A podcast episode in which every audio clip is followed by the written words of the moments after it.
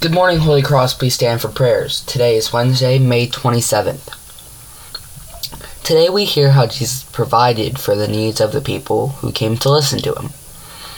In Jesus' actions, we see how generous and loving God is. In the name of the Father, and of the Son, and of the Holy Spirit, Amen. The stone that the builders rejected has become the chief cornerstone. The stone that the builders rejected has become the chief cornerstone. Oh, give thanks to the Lord, for he is good. His steadfast love endures forever. Let Israel say, His steadfast love endures forever. Let those who fear the Lord say, His steadfast love endures forever.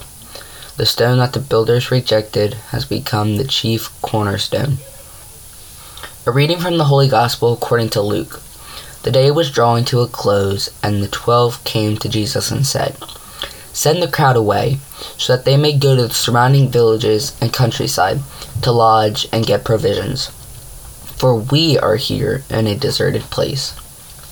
But Jesus said to them, You give them something to eat. Uh, they said, We have no more than five loaves and two fish. For there were about five thousand men. And he said to his disciples, Make them sit down in groups of about fifty each. They did so, and made them all sit down. And taking the five loaves and the two fish, he looked up to the heaven, and blessed and broke them, and gave them to the disciples to set before the crowd. And all ate and were filled. What was left over was gathered up, twelve baskets of broken pieces. The Gospel of the Lord.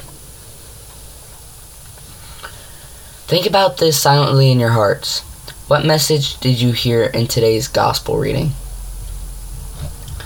Let us pray to God for our needs and the needs of others, our family, neighborhood, and the world. For each need we say, Lord, hear our prayer.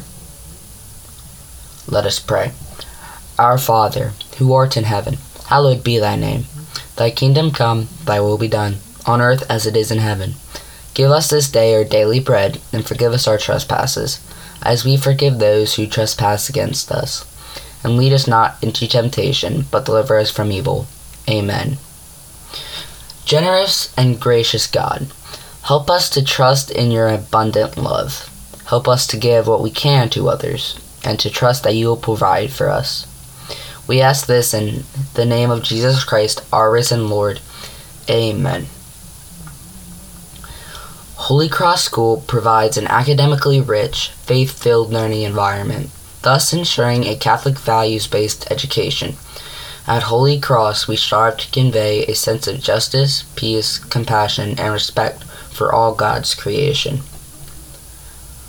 I pledge allegiance to the flag of the United States of America and to the republic for which it stands, one nation, under God, indivisible, with liberty and justice for all. God bless America and have a great day, Holy Cross.